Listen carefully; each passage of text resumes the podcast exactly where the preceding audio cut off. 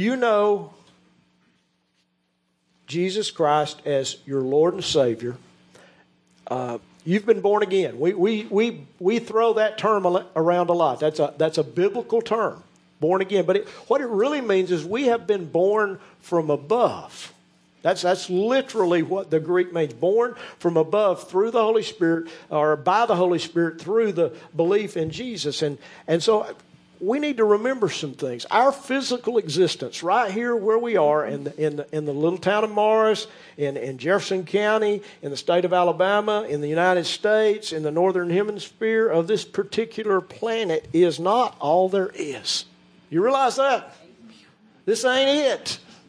This is, this is just a part of it.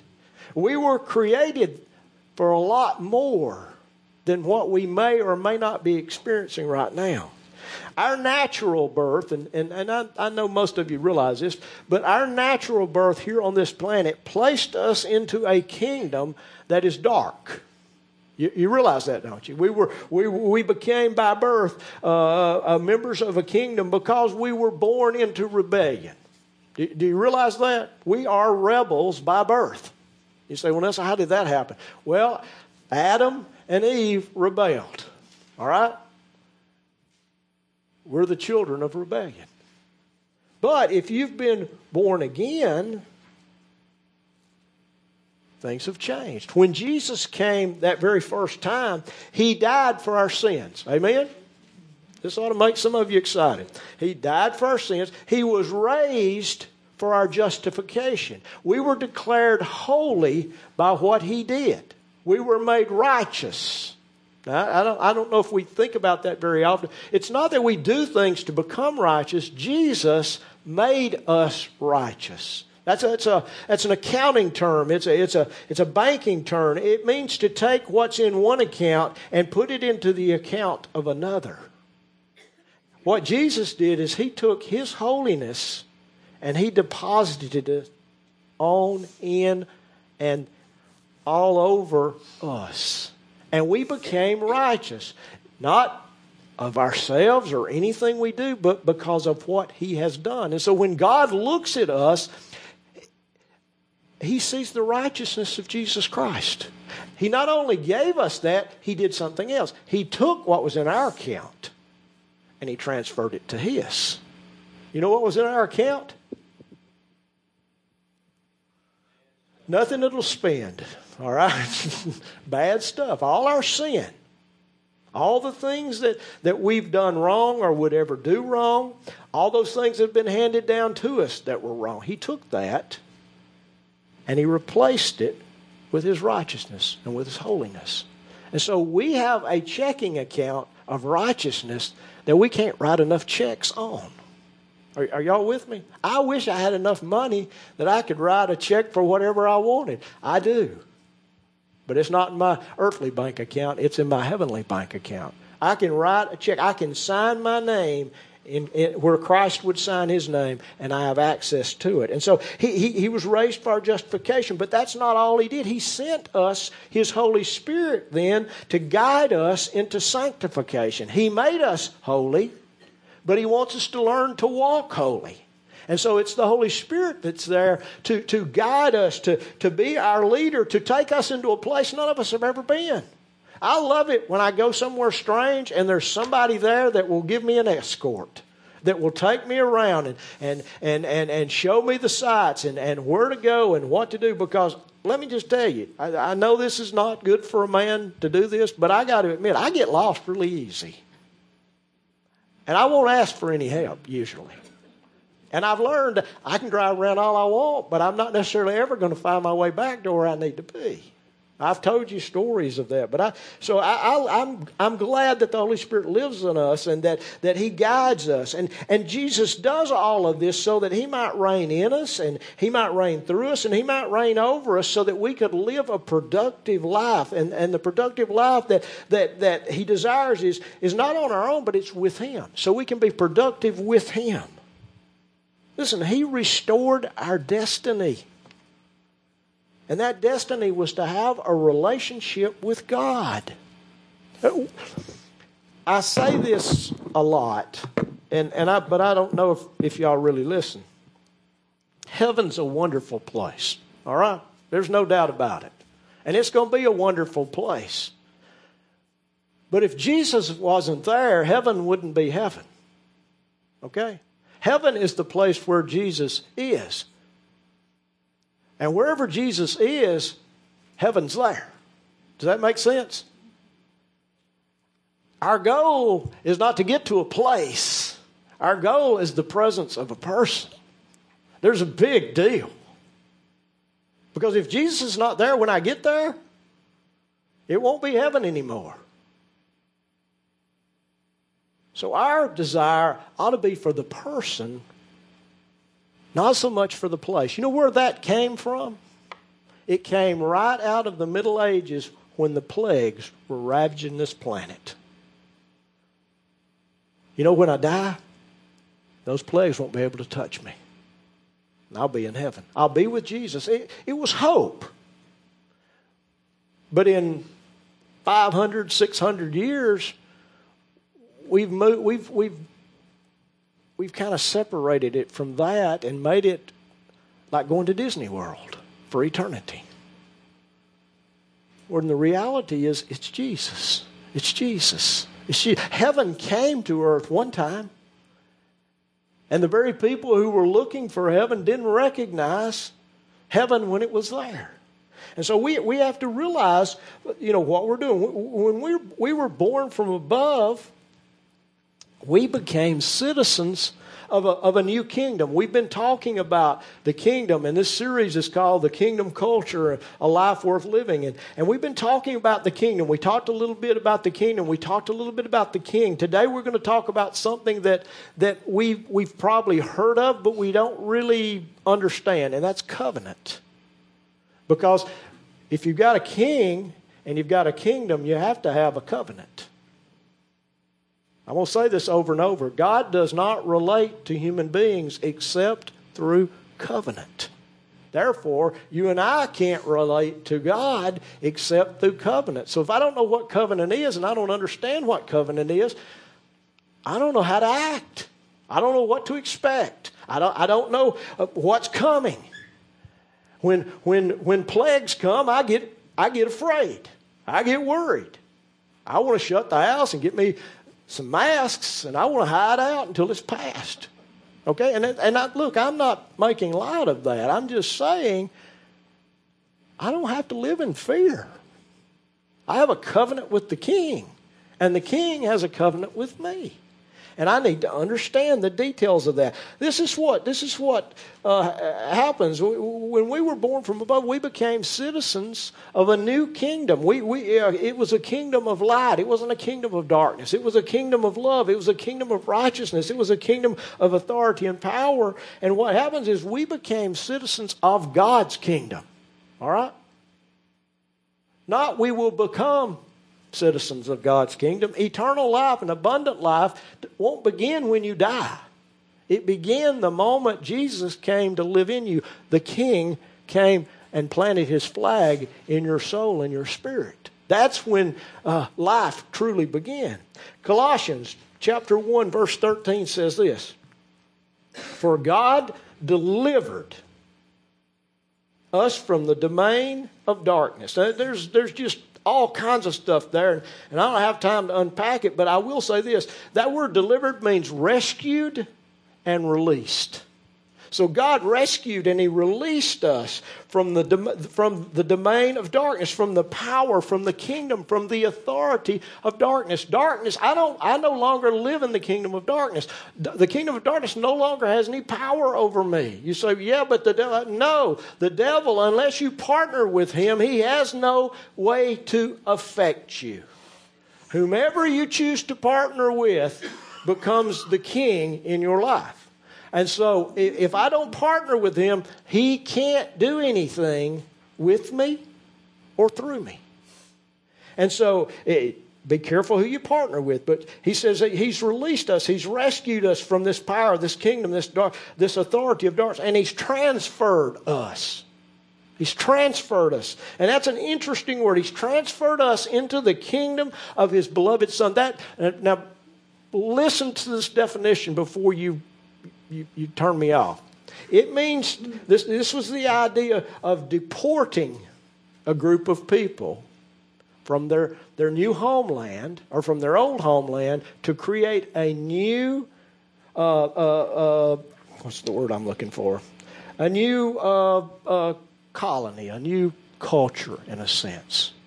So God transferred us, He deported us out of the kingdom of darkness, and He gave us permission to plant a new colony of the kingdom. We become a part of the kingdom, and therefore, wherever He puts us, I know this is spiritual, but it's also physical. Wherever He puts us, we carry this kingdom with us. Let me put it on the level of what we were talking about. We are carriers, we are infected with the kingdom of God and He has infected us. He has made us carriers of the kingdom so that we would create colonies on this planet which is in rebellion.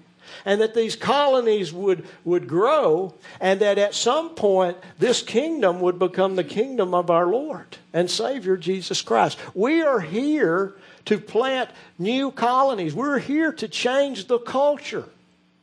We're here like spies would be here in a sense, to, to wreak havoc on the kingdom of darkness. You say, now, Nelson, that's okay. Well, just hang with me here a minute, okay? We may live in the same place, but we're no longer members of that rebellion against God. We are the sons and the daughters of God. Scripture says we're aliens, okay? Now, I know what happens when that word is spoken people tend to think about these real skinny green people with big heads. But That's not what it means, okay? It means that we are citizens and residents from another realm. Listen, when you are born again, when you are transferred out of, uh, of, of, the kingdom of darkness and into uh, the kingdom of light, when you're translated into that old person's gone. You're a new person. You're from a different place, a different culture, a different realm, literally. And this is not just pie in the sky. I hope you believe this will make you feel better when things are tough. This is reality. This is the reality we are supposed to live in. And when I begin to live out this reality, guess what happens around me? Hell backs up. Heaven flows in. My job is to bring the kingdom of my king to bear on the place where I'm at. You say, well, where do you get that at? Well, because that's what we're supposed to do as, as, as, as, as people who are colonizing this planet, in a sense.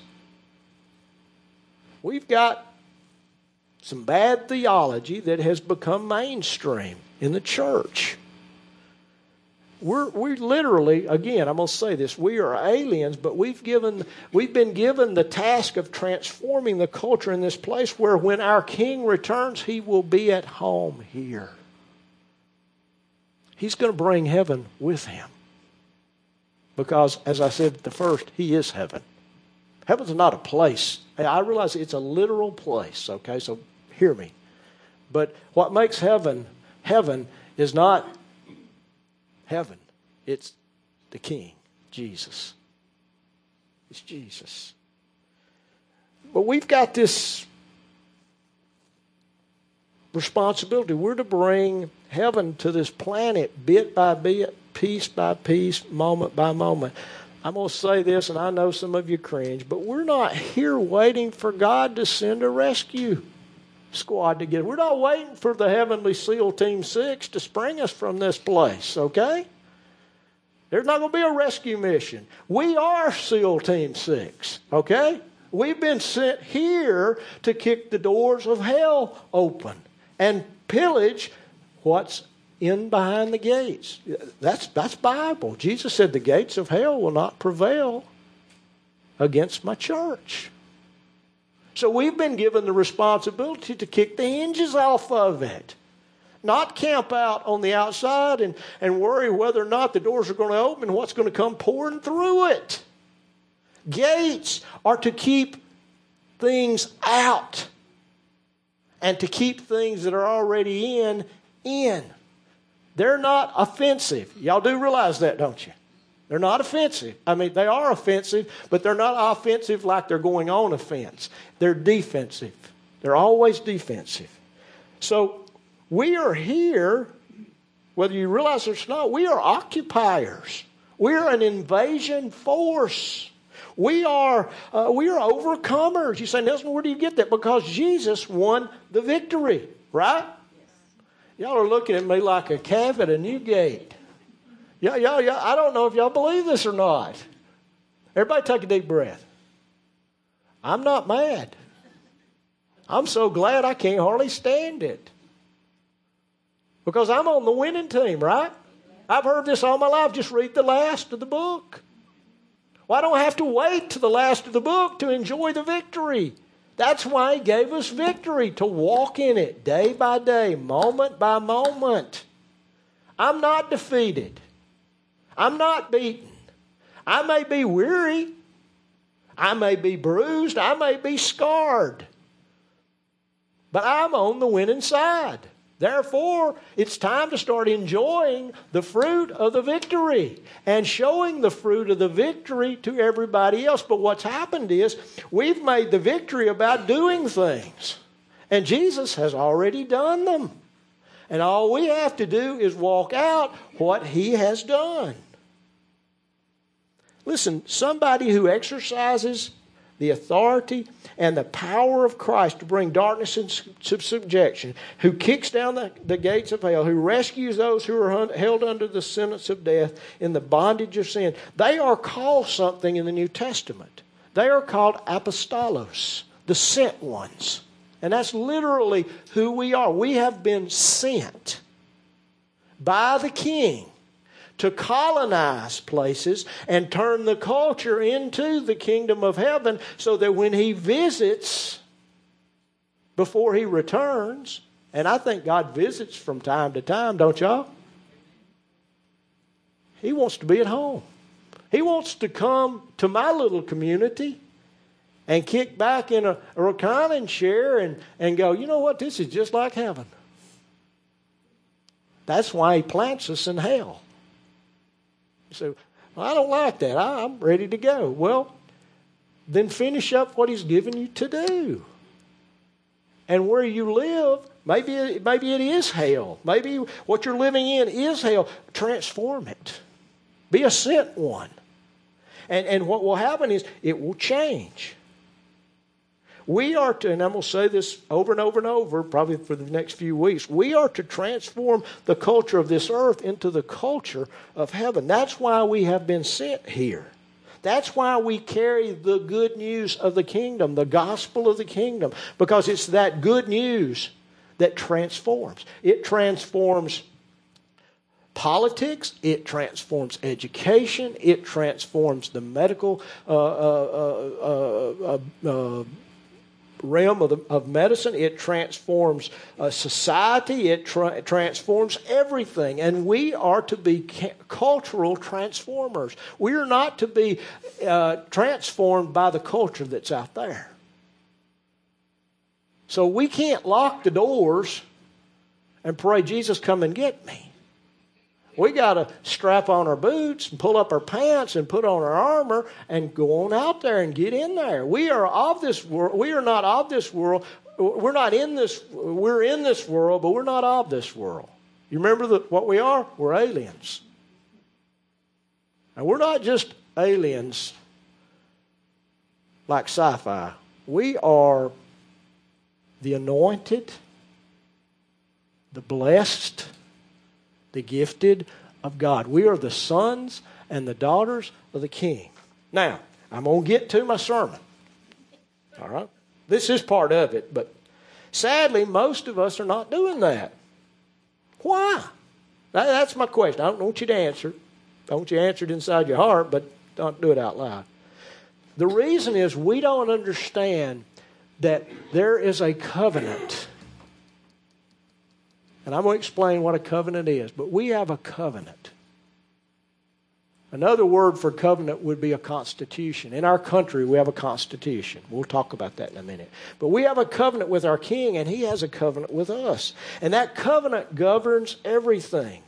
But most Christians don't really understand what a covenant is. We've heard about it. They had covenants in the Old Testament. They sure did. They had five. They were, they were built on one another. But now, we're under a different covenant. It's called the, the, the, the, the, the new covenant, and it will become the eternal covenant. And we'll talk about that uh, uh, a little later. But we don't understand it, so we don't get it. And, and covenant governs everything. But most of us don't understand what covenant is. Or most of us don't understand that God cannot or will not relate to us except through covenant or out in, he, he, he will not relate to us outside of covenant. The king and his kingdom operate according to the covenant of the king that he's put in practice. Covenants are like a roadmap for relationship. And they're a roadmap, in our case, for relationship with God. Without a covenant, listen, I don't know what to expect. I don't know what's required. When you get married, you don't make a contract. Marriage is not a contract, it's a covenant. Because in this covenant, there are certain things that, that you can expect and you realize that you're responsible for. It's the, it's the most beautiful picture on an earthly level of what our relationship with God's like. Covenant is key to understanding what God is doing and how that His kingdom operates. Our lives are determined by covenant. And, and they, are de, they are determined by our response to the covenant. So let me ask this question What is a covenant? Let's just, let's just define it a little bit. A covenant is a commitment and an agreement to walk together.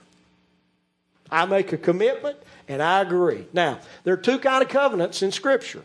One is where two parties come together and they hammer out what they will do and what they won't do, and they make a covenant. We're not under that kind of a covenant. All right? God does not negotiate. Are y'all with me? He offers this. And the reason he offers it, because I have nothing to offer. I'm dead apart from God. Not just me. But everybody here, we're all dead apart from God. So we have nothing to bring to the table. I don't have anything to bargain with. I don't have any chips. I, I, I don't. I, I'm, I'm. I don't have anything. And so God offers us a covenant. Trust me, obey me, and I'll take care of you. Now, I'm not the brightest bulb in the package, but that's a pretty good deal. Seeing as I'm dead, apart from it. And so this, this covenant is far more than a contract. And a, and a, contract is an agreement with another person that if you maintain this, I will do this. But if you stop doing this, I won't do it anymore. I mean, if you've been in business, you know what a contract is. When I was in the plumbing business, if you didn't pay me, guess what? I wouldn't be back. Yeah, but I've got a contract with you. You're supposed to warrant this house for for a year. Okay, you haven't me for what I did to begin with. I'm not coming back. See that you can break a contract, but you can't break a covenant.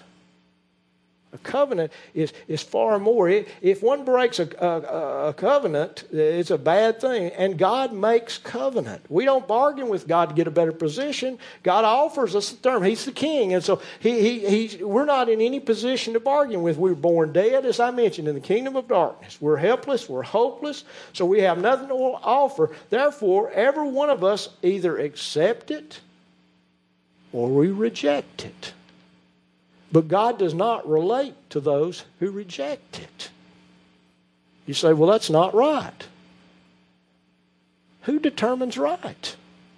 God does. He is right, righteous.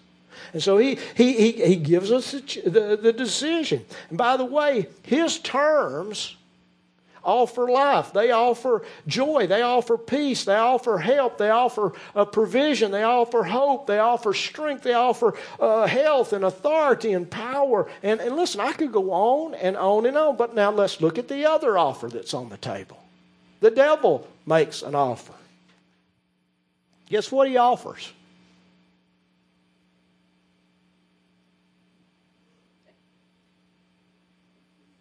More of the same. Who are we apart from God?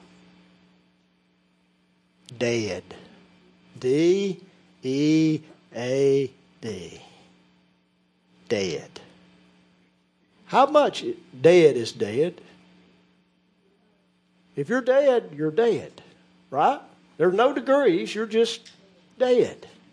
So if he's offering more of the same, who's offering the better deal? God is. It's not just a better deal, it's, it's the only deal. I don't think y'all believe me. I really don't.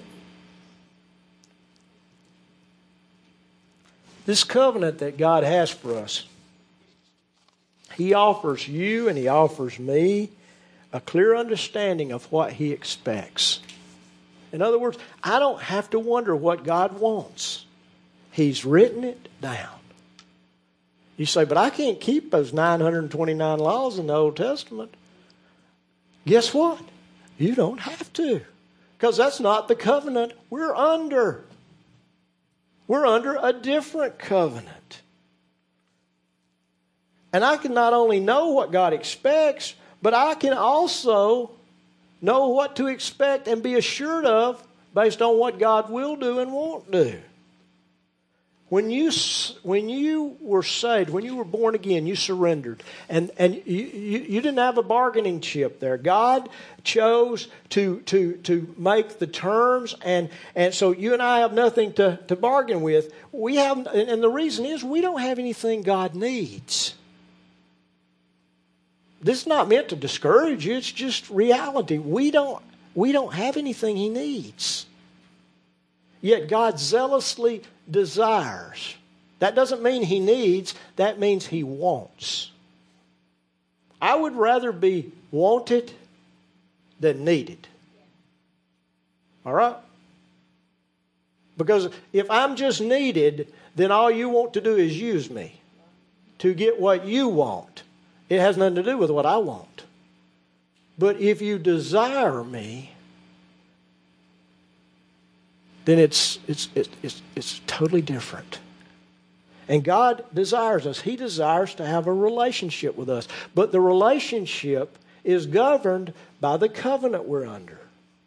And listen, God doesn't just want me, He wants you, and He wants you, and He wants you, and He wants you. And he wants those of you that are in the, the, the fellowship hall, uh, He wants you. He doesn't need us. I'm going to say that again. He wants us. Let that sink in for a minute. Let that drop into that place that is starving to death to be filled by somebody. Listen, it's there because the only somebody who can fill it is God. There's not another man or woman or child or whatever that can fill that place. Only God can fill it. And so I mentioned earlier this covenant idea is literally the kingdom constitution. We have a constitution in the United States, right? Okay? Which spells out what our rights are as citizens, but it also spells out what our responsibilities are. We want the rights, for the most part, without any responsibility. But if you don't take responsibility, you won't have the rights. You realize that, don't you? So, what happens is we, we have freedom of religion. We have freedom of speech. We have freedom of the press. We have the freedom to bear arms. We have the freedom to assemble. We have the freedom to, to, uh, to do a lot of other things. Those are some of the main specific ones, but, but it's more specific. But these freedoms have specific responsibilities as citizens. We are to obey the laws. Amen? We are to vote. Well, I don't like anybody that's running. Doesn't matter. You have a responsibility. Because if you don't vote, you vote for whomever wins. And you don't have a right to gripe and complain anymore. Because you voted. So we have the right to vote. We have the right to, uh, or we have the responsibility to defend our nation. To stand up and, and to fight those that would destroy this nation. We have the, we have the uh, responsibility to re- respect others and the freedom they have. Listen, there's a lot of people that live in this nation I don't agree with. I don't have to tolerate what they believe in, but I have to respect their, their other beliefs. And there's a big difference, all right? We are to respect one another. When you respect one another, you know what? You can differ in your beliefs and live together. That's how this nation was born. That's how this nation has gotten to the place where it's at. We respected each other. We might not agree, but we respected each other. That's a part of our responsibility. We're to be informed on the issues. We're not supposed to just do this. Well, the internet says this. It must be true. You laugh, just laugh. But that's the mindset of most people. I saw it on the internet. Did you know I can put anything on the internet? And you can too. It's called Facebook. It's called Instagram. It's called any of the social network. I can be anybody I want to be and live in a fairy tale world and, and send it to you, and, and you think I live there. Or if you know me, you know I don't. But, but listen, you got to investigate it. You got to dig into it. It costs to be in the know. We have to regain our ability to think for ourselves again. I'm not preaching on this nation, but do you understand what I'm saying? We got to think. I know you're not going to like this. We have a responsibility to pay taxes. Now, I believe they ought to be fair. But you know what? When it's determined that this is the way it is, I'm going to pay my taxes because that's what makes this country go. I, am and I don't like this one, but it's reality. Jury duty.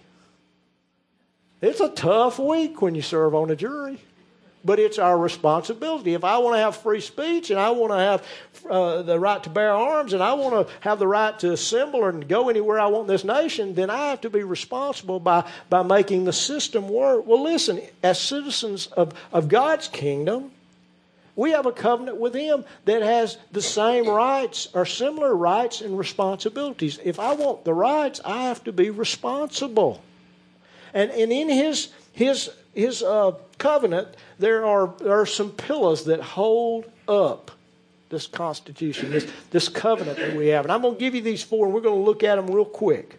But in, in, there are four primary pillars that, that, that hold up the covenant. That's, uh, that's uh, roles, rules, responsibility, and rewards. The roles reveal to us what's God's function and what my function is.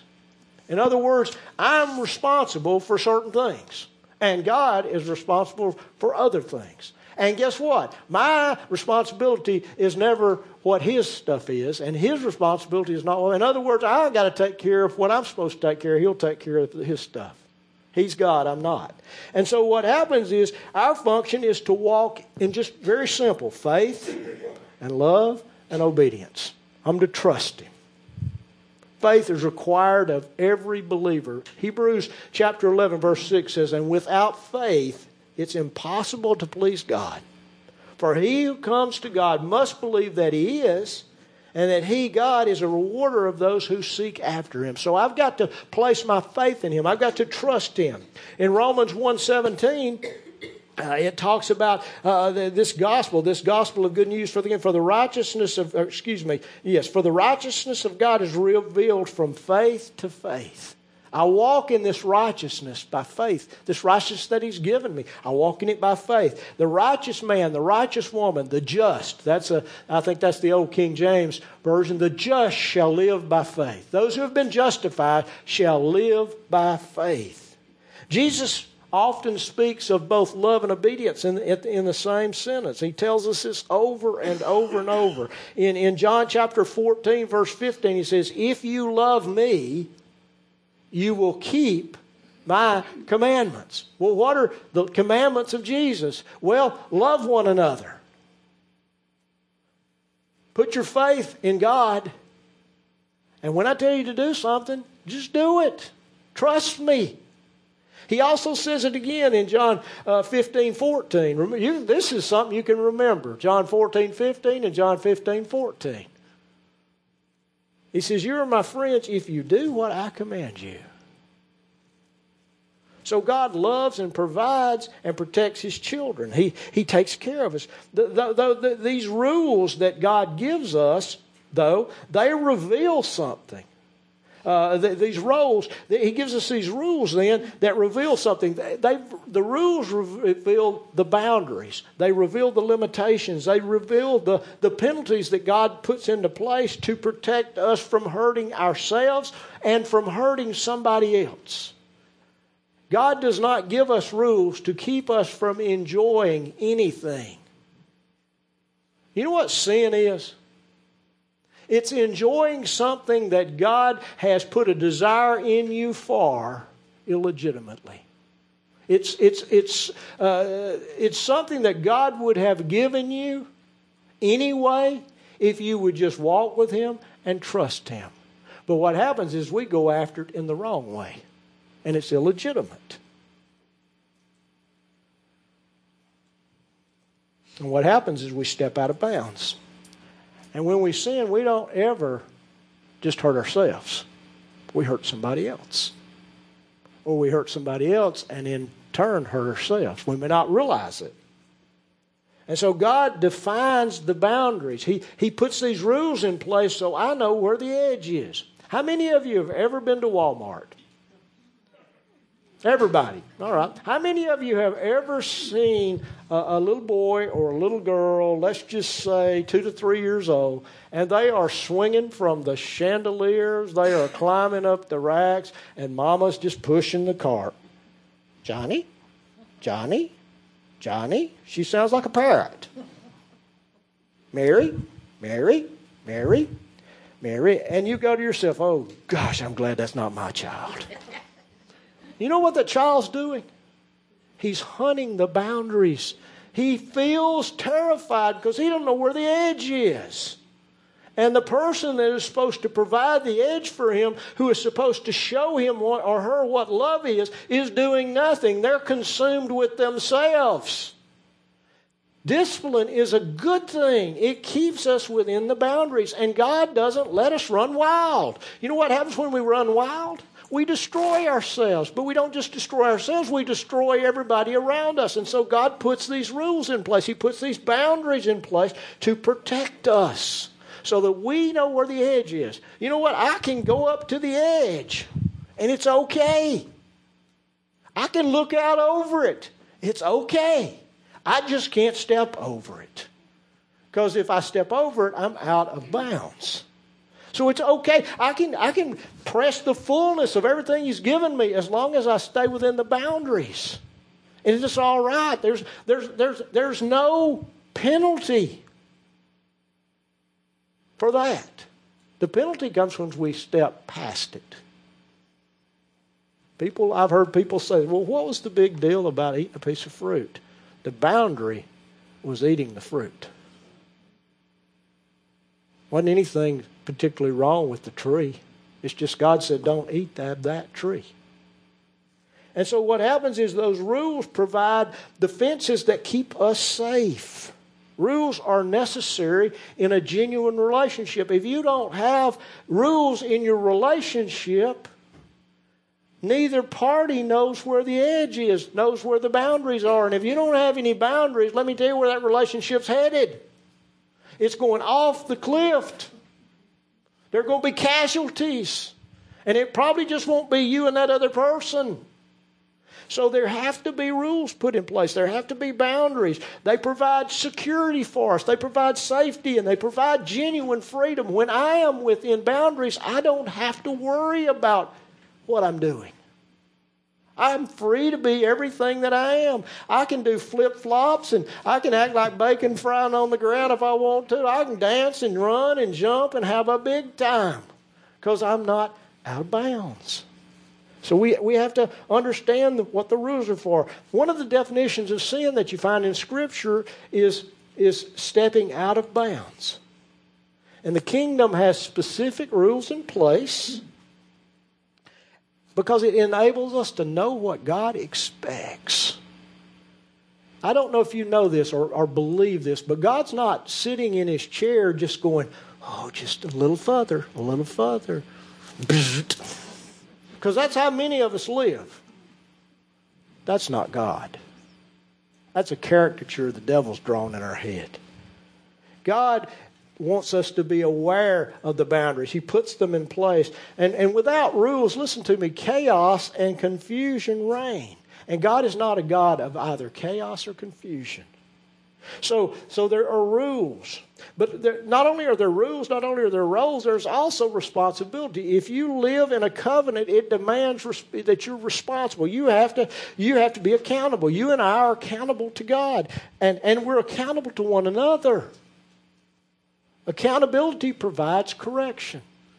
I know none of y'all ever do anything wrong, but it's constant for me. All right? I need somebody to hold me accountable. It's a good thing. Accountability is a good thing. It provides correction, but it also provides encouragement. It, it, lets me know when I'm doing a good job. It ensures that every citizen does what they're supposed to do. This, let's just look at our nation. If just a handful of people do what they're supposed to, and the rest of them do whatever they want to, guess what we got? Chaos. This is where we're at right now. There is no such thing as my truth. I hear that all the time. Well, let me tell you my truth. Well, that's their truth. No, there is the truth. Everything else is bull. All right?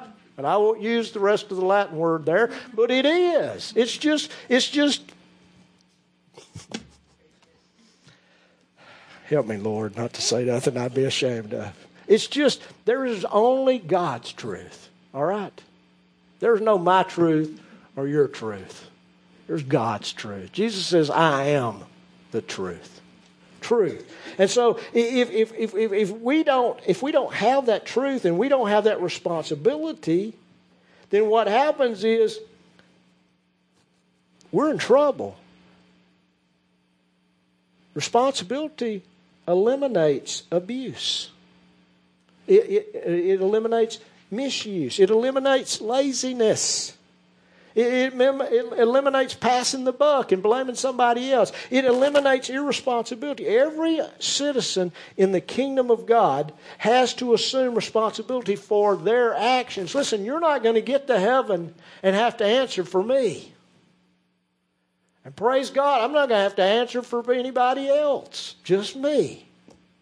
And so we have to be responsible for our actions. That means we're all accountable to God and to other citizens in the kingdom. What I do and don't do really does matter. What I do in secret really does matter. What I do in the open really does matter. If I'm 500 miles away and I do something, it really does matter, and it matters to you, and it matters to God. And then ultimately, covenant guarantees reward. Now, we love reward.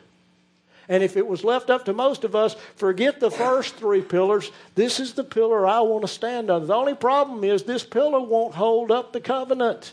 If it was just rewards, rewards, rewards, God wouldn't be righteous and holy. He wouldn't be who He is. But the rewards are real. There are benefits for being under this covenant. There are blessings. That's, that's the Old Testament word blessings. There are blessings and curses. If I obey the covenant, God blesses. If I, if I don't obey the covenant, guess what? I enter into the curses that have been put in place outside the boundaries. There are no curses within the boundaries. You realize that, don't you? I don't think you do. this is good. Really, really good. I can't get into a curse as long as I stay within boundaries.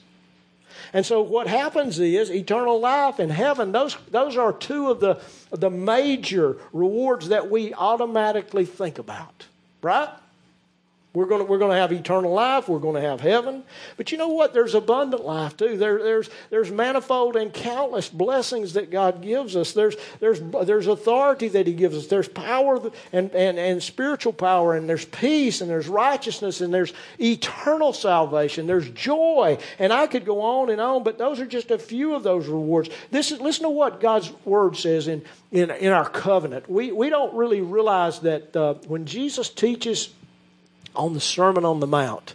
And in fact, all throughout the Gospels, He's giving us our covenant, what we can expect and what's required. I love these passages, and I've only picked two because uh, we're going to spend some time there. But in, in Matthew chapter 5, verse 8, he says, Blessed are the poor, are the pure in heart, for they shall see God.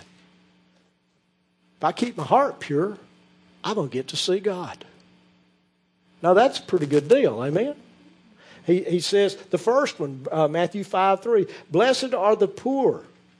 And when he's saying the poor, he's not talking about those who have no money, but blessed are those who realize and recognize their spiritual bankruptcy, who know apart from me they don't have anything. Blessed are the poor, for theirs is the kingdom of heaven. When I recognize who I am and, and what I am apart from God and I surrender, guess what? The kingdom of heaven becomes mine, it becomes yours. Our covenant with the king details clearly how we're supposed to live, how we're supposed to act in the kingdom. And listen, without that, none of us have an excuse. I mean, if, if, if we've been born again, we don't really have an excuse for not knowing what our covenant is. Well, Nelson, I've never heard about all this. How many of you have a Bible? He wrote it down. By the way, every covenant has it written down. You remember when God etched the Ten Commandments in stone? That was their covenant. And God wrote it with his finger. Every covenant eh, eh, that, they made, that, that was made was written down. We don't live under those five Old Testament covenants, though. We live under a new covenant. And, we're not under the law of Moses. We're not, we, we don't have 10 million rules to keep. But sadly, most believers are following the rules of a covenant that no longer is in effect, or a covenant that's no longer required, or best of all, a covenant that's already been fulfilled. Jesus fulfilled the law. He didn't do away with it, He fulfilled it, He obeyed it. Nobody, not one person had ever come close. And He fulfills it. And what happens is when we are following another covenant, we struggle in our relationship with Christ because we're doing things He no longer requires from us. Y'all understand what I'm saying? I feel like I'm preaching to the wall back there. Maybe it's just me. Okay? And, and, and some of you are struggling to, to do all that stuff, and you don't even have to. Jesus did it already. You can't live a kingdom life, life un, unless you live according to the covenant that you're under, unless you're living under the king's covenant. Now, I want to share just a few truths, and I'm done this morning. I'm going to be through. But I hope this will help you grasp how amazing the, the covenant that we're under, the covenant that God has given us, this covenant of, of idea, I mean, this idea of a covenant that the King gives us, how amazing it is. By the way, what's the, the Bible divided in? It's divided in two parts, right? Old Testament, New Testament. Testament is just another word for covenant. This is the old one, this is the new one. Where do we live at? The new one. We don't live with one leg in the new one and one or one leg in the old one, one leg in the new one. Have you ever tried to balance yourself between two balls if you were standing on them? Or two barrels? Or two chairs? You know what happens eventually? You fall. You get hurt badly. That's what happens when we try to live in two places at the same time. God says, hey, come on over here in this place and, and put both of your feet down. Plant your feet here. Covenant, I mean, testament just means covenant. And we live under a new one. And we find out about it in the New Testament. I love what Matthew chapter 4, verse 23 says. And Jesus was going about in all of Galilee, teaching in their synagogues and proclaiming, listen to what he's proclaiming the gospel of the kingdom. He's preaching the good news of God's kingdom, the good news of the covenant. He, he's, he's laying out for the people of Israel what this covenant looks like, what they can expect, what God's going to do, what God's already done. And it's the same covenant that he, he gives to us when we come to Him. He came, he came to establish this covenant by fulfilling the old one. Listen to what He says in Matthew chapter 5, verse 17. Do not think I came to abolish the law and the prophets. He, Jesus didn't come to erase that and act like it didn't happen. He says, I did not come to abolish, but to fulfill fill, to fill full. That's literally what it means. And so what happens is no person has ever been able to keep God's covenant completely, so Jesus does. And in doing so, he fulfills it, and a new covenant goes into effect. Now, you say, did Jesus make a covenant with us? Jesus did not make a covenant with us. Jesus is our covenant. In other words, he didn't write these rules down on paper. He became our covenant. In the, in the covenant that He gives us, He's the personification of this new covenant. Listen to what He says in Luke chapter 22, verse 20. He says, The cup which is poured out for you is the new covenant in my blood. What in the world is He talking about? Well, biblical covenants were made up of specific elements. Every covenant, and I mentioned it a while ago, has the word written out. The, the terms of the covenant are written out. That's what the Old Testament is it's the terms of the covenant of God, five of them. They're written out so we can read them. So we don't have an excuse. So that, so that we can't say, I didn't know. Well, guess what? He wrote the new covenant out. You know who Jesus is? The Word. In the beginning was the Word. And the Word was with God, and the Word was God. He is the Word of the covenant. But not only would they would they write the, the words down, what would happen is is, is they would uh, they would uh, offer a sacrifice. When, they, when, the, when the covenant was, was, uh, was put in place, they would offer a sacrifice. Jesus was not just a sacrifice, according to Hebrews, he is the sacrifice. They would shed blood. Jesus didn't shed the blood of a goat or a sheep or a bull or a pigeon. Jesus shed whose blood?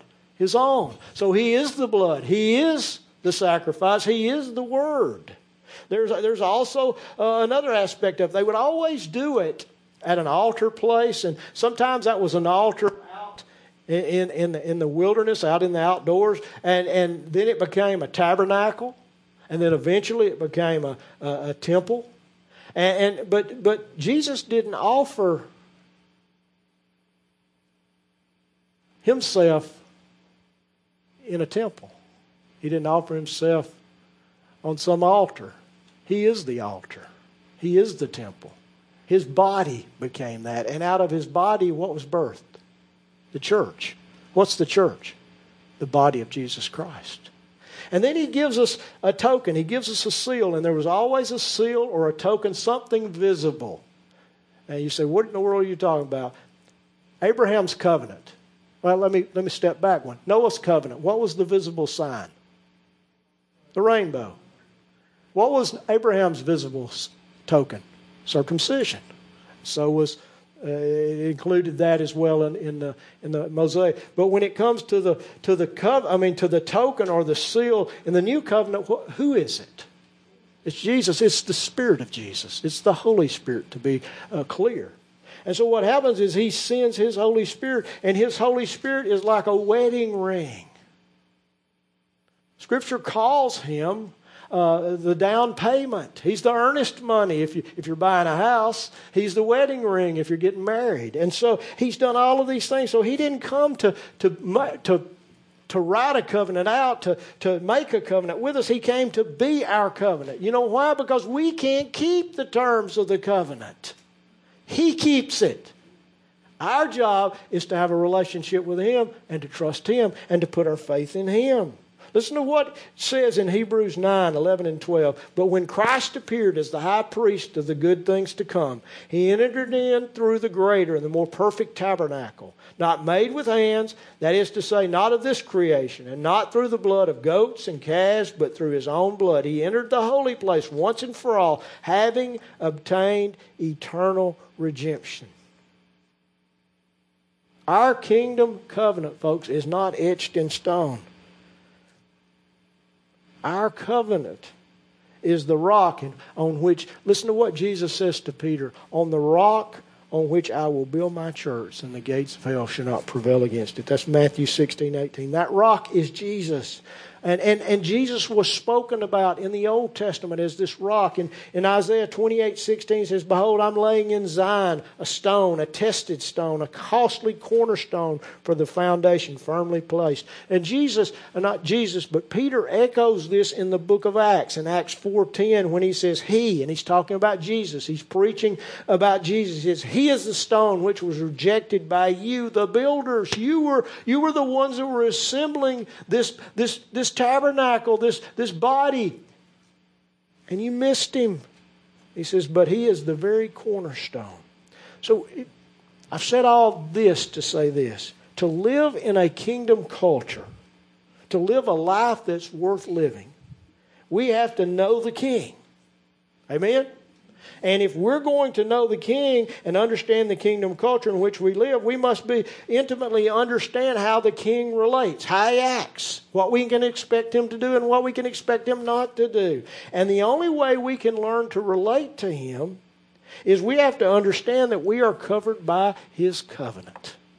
He does not act contrary to his covenant. I don't care how long you pray. I don't care how many years you pray. You won't pray him, him into acting outside of the, relate, the covenant relationship he has. He relates to us that way. So we need to understand. We need to understand that covenant. And over the next few weeks, we're going to we're going to dig into that. We may not always call it covenant but that's what it is. It's what does God expect of me? What, as a citizen of the kingdom, by the way, next, next time we're going to look at citizenship and what it means. We're, going to, we're, we're citizens of heaven. Citizens of heaven. But not just citizen, we are royal citizens. That means we are the sons and the daughters of the king. Everything the Father has is ours, why? Because everything that the Father has, He's given to, to Jesus, and we are joint heirs with Jesus. Joint heirs. What does that mean? Equal heirs. And so we're going to talk about that, but we're going to learn what it means to walk in the kingdom, to live in the kingdom, to know what we can expect, to know what God expects. We're going to, we're going to try to get rid of all that religious stuff that is accumulating on us for 2,000 years so that we can be good citizens. But most of all, so that we can transform the place that the Lord has planted us. So that when He visits or when He returns, it looks like where He came from. Now, that's contrary to a lot of theology today. Pastor, it's going to get darker and darker. Yes, it is. It is going to get darker and darker. But where you're at and where I at hasn't, doesn't have to be dark. Okay? So we've, we've been called to plant and to grow and to change our culture. And if I can change where I live, guess what? I can change next door. And if I can change next door, I can change my cul de sac. And if I change my cul-de-sac, I might change my subdivision. If I change my subdivision, oh my gosh, my community is now in danger. And if I change my little town, I can change my county. If I can change my county, I can change my state. If I change my state, I can change this nation. And praise God, if I can change this nation, we can change the world, folks. I'm not going to change the world if I don't change my house. All right? So we have to start where He's planted us. For more information on Eagles Wing Church, visit our website at www.eagleswingchurch.org or on Facebook at facebook.com forward slash Eagles Wing Church. Thanks for listening and have a blessed week.